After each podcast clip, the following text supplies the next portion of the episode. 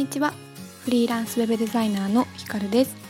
このラジオではお家で働くフリーランスウェブデザイナーの私ひかるがフリーランスとして自分らしさを生かした心地よい生き方や働き方を追求していく中で感じたことをゆるゆるっとお話ししているラジオになります。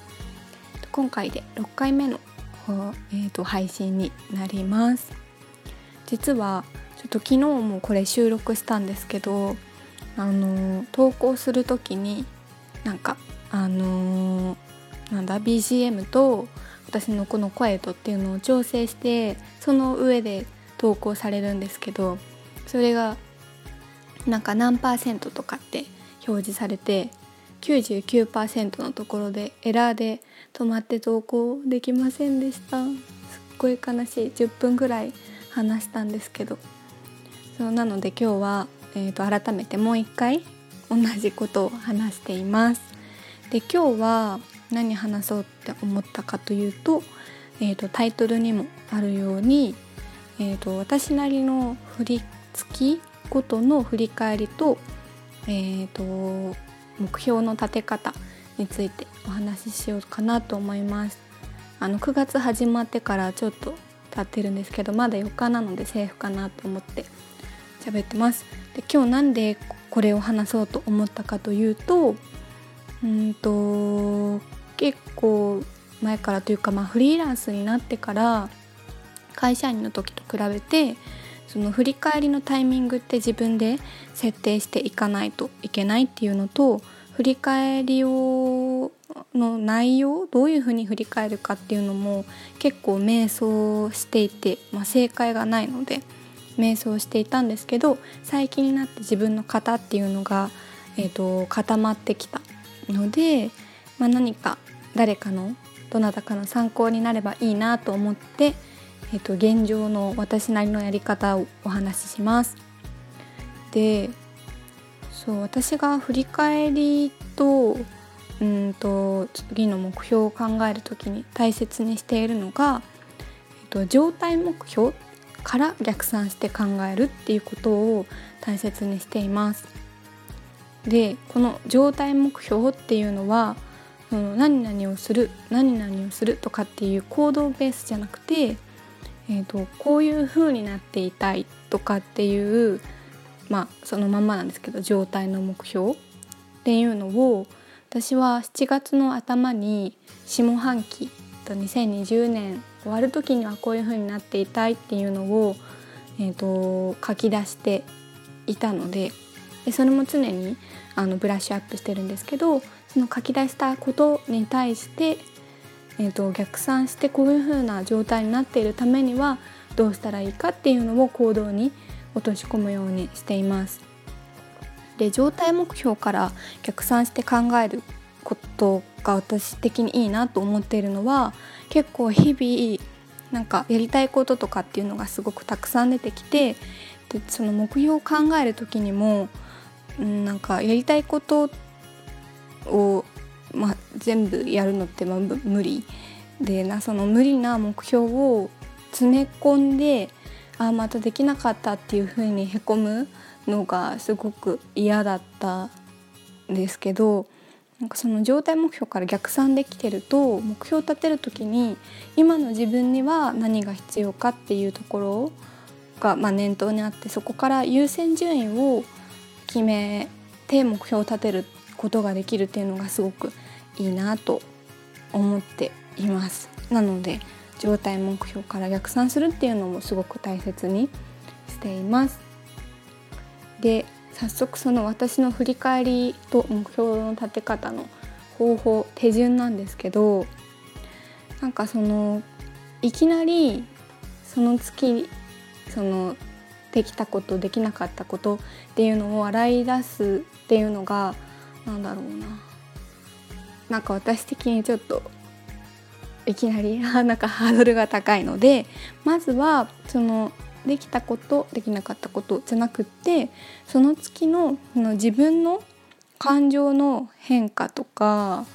うーん、まあ、メンタル面って言ったらあれですけど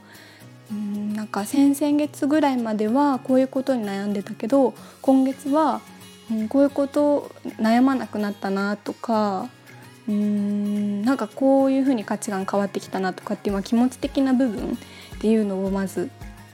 あの書き出すようにしてます。でそうすると結構成長を感じられたりしてテンション上がるのでそういう風にしてます。でその自分の感情の変化っていうのを洗い出す時にしているのが、えーと、私自分であの Slack って言ってそのチャットのツール結構ご存知の方多いと思うんですけどチャットのツールで自分のチャンネルを作っていてそこにあのいっぱいなんだチャンネル自分のすなんだろう。そのいろんなテーマのスレッドを作ってるんですけどそこにふとなんか感じたこととか例えば SNS 見ててふと思った自分の感情とかこれ大切にしたいなって思ったこととかあと結構私あの Voicy っていうもう一つの音声メディアの方で結その有名なインフルエンサーさんですとかの方の配信を毎日聞いていてその中で大切だなって思った考えとかっていうのをあの全部チャットにメモしていくようにしています。でそれを1ヶ月分見返してあ私は今月こんなことを考えていたんだなとかこういうことが心に響いたんだなとかっていうのも踏まえて踏まえながら見返しながら、えーと、まず感情の変化っていうのを振り返り洗い出しています。で、うん、私あの手帳に振り返りいろいろメモしていってるんですけどそうバーッと手帳、まあ、1ページくらいにその感情の変化洗い出した後でようやっとですねあの先月立てた目標を見ながらできたことできなかったことっていうのを書き出して、まあ、できたことに対しては何でできたのかなっていう成功要因でできなかったことに対してはなぜできなかったのかっていう反省要因を書き出すようにしています。そうでこのできたことできなかったことっていうのを洗い出す時にも私そのそれぞれある程度テーマみたいなのを決めていてでちょっと全部読み上げるのあれなんですけど5つくらいテーマがあって例えば私だったらウェブデザインをお仕事にしているのでウェブ制作っていう一つのテーマがあってその中で例えばうん効率化するために今月はこれをしてみるとかそのテーマの中で目標を立てていってるので振り返りの時もテーマの中で振り返っていくようにいます。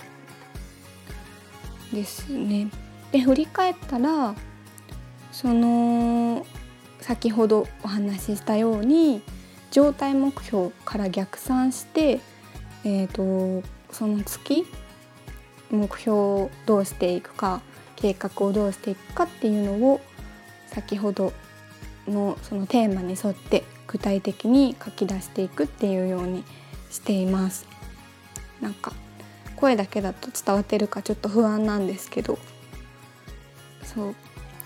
でその時その書き出す時にやっぱり大切にしてるのは優先順位を決めることです。そう。うん。なんかこれは必ずやる。その中でも1位2位3位とか。これは時間ができたらやる。みたいな感じでその重要度が分かるようにしておくといいかなって思ってます。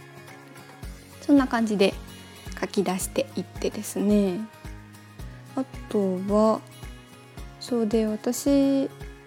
なんかトレロっていうタスク管理ツールも使っていてでこのトレロには何を入れてるかっていうと手帳に書くほど重要じゃないけどうーんメモしておきたいことっていうのをいろいろジャンル別にメモしていっているのでトレロも見ながらあ今月これできそうだなとかっていうのも入れていくようにしています。そう本当にメモなのでできそうって思ったらやるぐらいのフラットな感じなんですけどですねああとはすごい大切にしているのはあの前に立てた目標とかやること行動目標でも今振り返ってあ私にはこれは必要ないって思ったらバッサリ捨てていくっていうのを大切にしてます。なんかいらないものがいつまでもあると気になってしまうのであこれはやっぱりあの時は必要だと思ったけどやっぱり必要ないかもって思ったらどんどん消していくようにしています。そうすることで重要なものっていうのが浮き彫りになっていくかなって思ってます。そんな感じですかね。あで最後にあの大切にしているのはですね必ずしいたけ占いを見てその月の自分のなんかあのメッセージを見るようにしてます。しいたけ占いすごい好きなんですけどなんか必ずポジティブなことが書かれているので私は今月はこういう月なんだってあの思ってよし頑張ろうって思ってそうで振り返りを締めてます。こんな感じです。伝わりますかね？ちょっとなんか伝わったかわかんないですけど。うんですね、まあ、今のところこのやり方が私のやり方なんですけど今後またいいやり方が見つかったら変更をどんどんしていきます。なんかもしこれ聞いてる方でちょっと月の振り返りとかどうやったらいいか分かんないとか、まあ、しっくりきてないっていう方がいたら参考になったら嬉しいです。はい。ではまたあの次回の放送でお会いしましょう。さようなら。